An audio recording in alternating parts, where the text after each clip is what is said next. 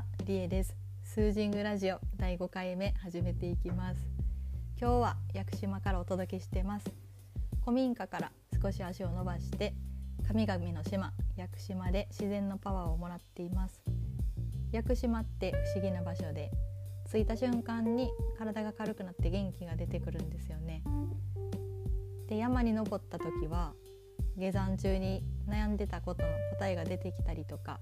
島から帰る時に清々しい気持ちになってたり私にとっては結構体も心もすっきりして前向きになれるパワースポットだと思ってます。いつ来ても素晴らしい景色が見れたりとか海や山の表情を肌で感じたりとか心が現れる感じがしてます。私の暮らしてる島と近い場所でありながら全然違うものがあって私の暮らす島は結構風が吹き抜けてすっきりしてる感じがあるしなんか流れも速い感じがするんですけどでも屋久島はどっしりした山のパワーとかなんか地面からのパワーとかなんか綺麗な水とかでエネルギーをチャージしてる感じがあるんですよね。これは私の感覚的なものなんですけどとにかく屋久島はいつ来ても素晴らしい場所ですここから今日の本題になります食べ物とアーユルベーダ今勉強していることと絡めながら連日の食べ過ぎを分析アーユルベーダの知恵で対応できるか試してみました。昨日屋久島について大好きなアラスカドーナツっていうところに行ったんです。ドーナツ食べるの久しぶりでここのドーナツ何個食べても美味しいんで普段食べれないから4つ買ってその後透き通った海を眺めながら2個食べました。めっちゃ美味しかったです。アーユルベーダ的に言うと甘さっていうのは重たさとか冷たさの性質を持ってます。ドーナツ自体油で揚げてるのでさらにま重さと消化への負担っていうのを持ち合わせてるなと思います。これはアーユルベーダの概念で言うと、まあ、カパっていう質のものになります。まあ、ドーナツを食べて続いてその後にたまにしかやってないカフェに行きました。以前もここに来たんですけど前来た時にそのそのカフェでアボリジニの本がすごい気になったことがあってお店の人と話したことがあったんですけど今回もアボリジニ関連の話になって私が今年読んですごい気に入ってた「ミュータント・メッセージ」っていう本があるんですけどこのお店の方もその本を読んでたみたいで面白い本だよねって話になりました。物の見方とか価値観が結構変わったのでこの本はおすすめです。ちょっと話脱線しました。ここのカフェのデザートもすごく美味しいんです。私は焼いたりんごのデザートとチャイを頼んだんですけど一応この前にドーナツを食べてることを踏まえてスパイスを意識しました。甘さの持ってるこの重たさとか冷たさの要素は私の体質と似たものを持ってるので増大とか乱れやすいっていうことがあるんですけど、まあ、チャイのスパイスは体の消化力を高めてくれるのと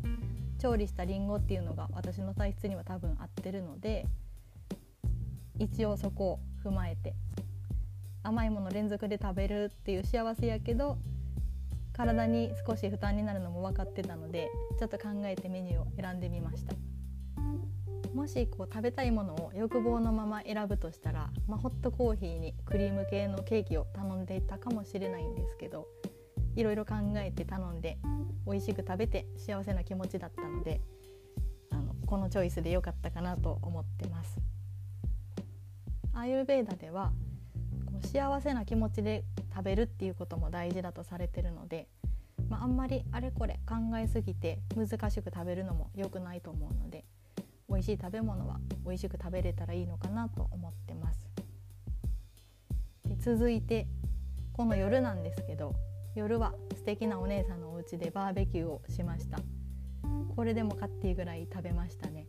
冬のバーベキュー最高です。普段は食べないものとかも食べたりとかして、まあ、チーズのたっぷり乗ったタコス2枚も食べました。スパイスも効いててめっちゃ美味しかったので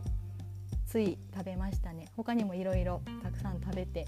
まあ、客観的に見ればかなり許容範囲を超えて食べ続けてますこの1日。すでにお腹パンパンで。でももう勢いもついちゃってるんで何でも口に運んじゃうんですよね。アーユルベーダ的に言えば体の声を無視して欲望のまま食べてる感じです、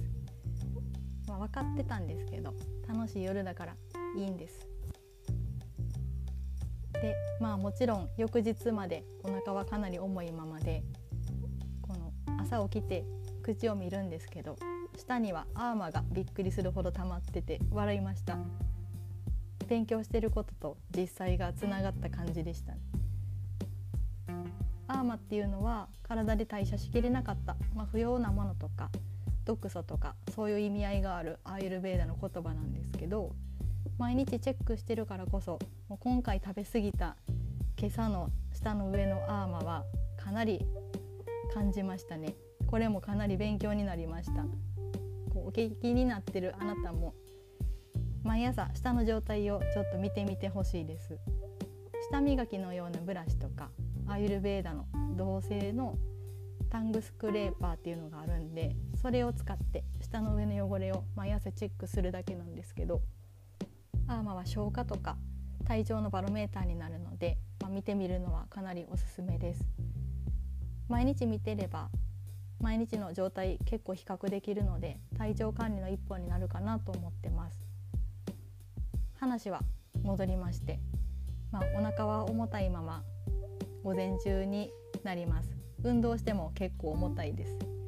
そこで消化を助ける目的でスパイス左右を飲んでみました。友達と調合してターメリックとブラックペッパーと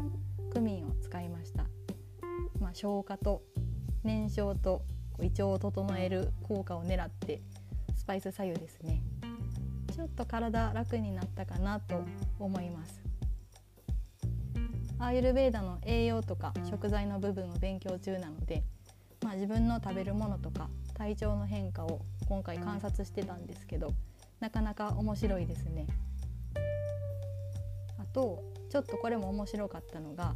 多分食べてるもの的に私のカパの性質の部分が乱れてるのかなと思ったんですけど精神の部分にも結構出てくるんですよね。友達と会話してる時に、まあ、昔のことを思い出してちょっとマイナス思考になったりとかそういうこともあったので、まあ、食べ物の影響からカパが増大してるのかなと思ったり、まあ、ここ最近学んでるところがつながってる感じがしましたね。食べ物と消化と体と精神っていうのは密接に関連し合ってるんだなと気づいたところもあります長くなりましたが今回は私の暴飲暴食とアーユルベーダ的な見解と実験でした、まあ、まとめると体重かったけど美味しいものたくさん食べて笑って楽しい一日を過ごしてたので幸せなことかなと思います。これからも、まあ、自分の体を通していろいろ感じたりとか試したりしていこうかなと思うのでまた配信していこうかなと思ってます。では最後まで聞いていただいてありがとうございました。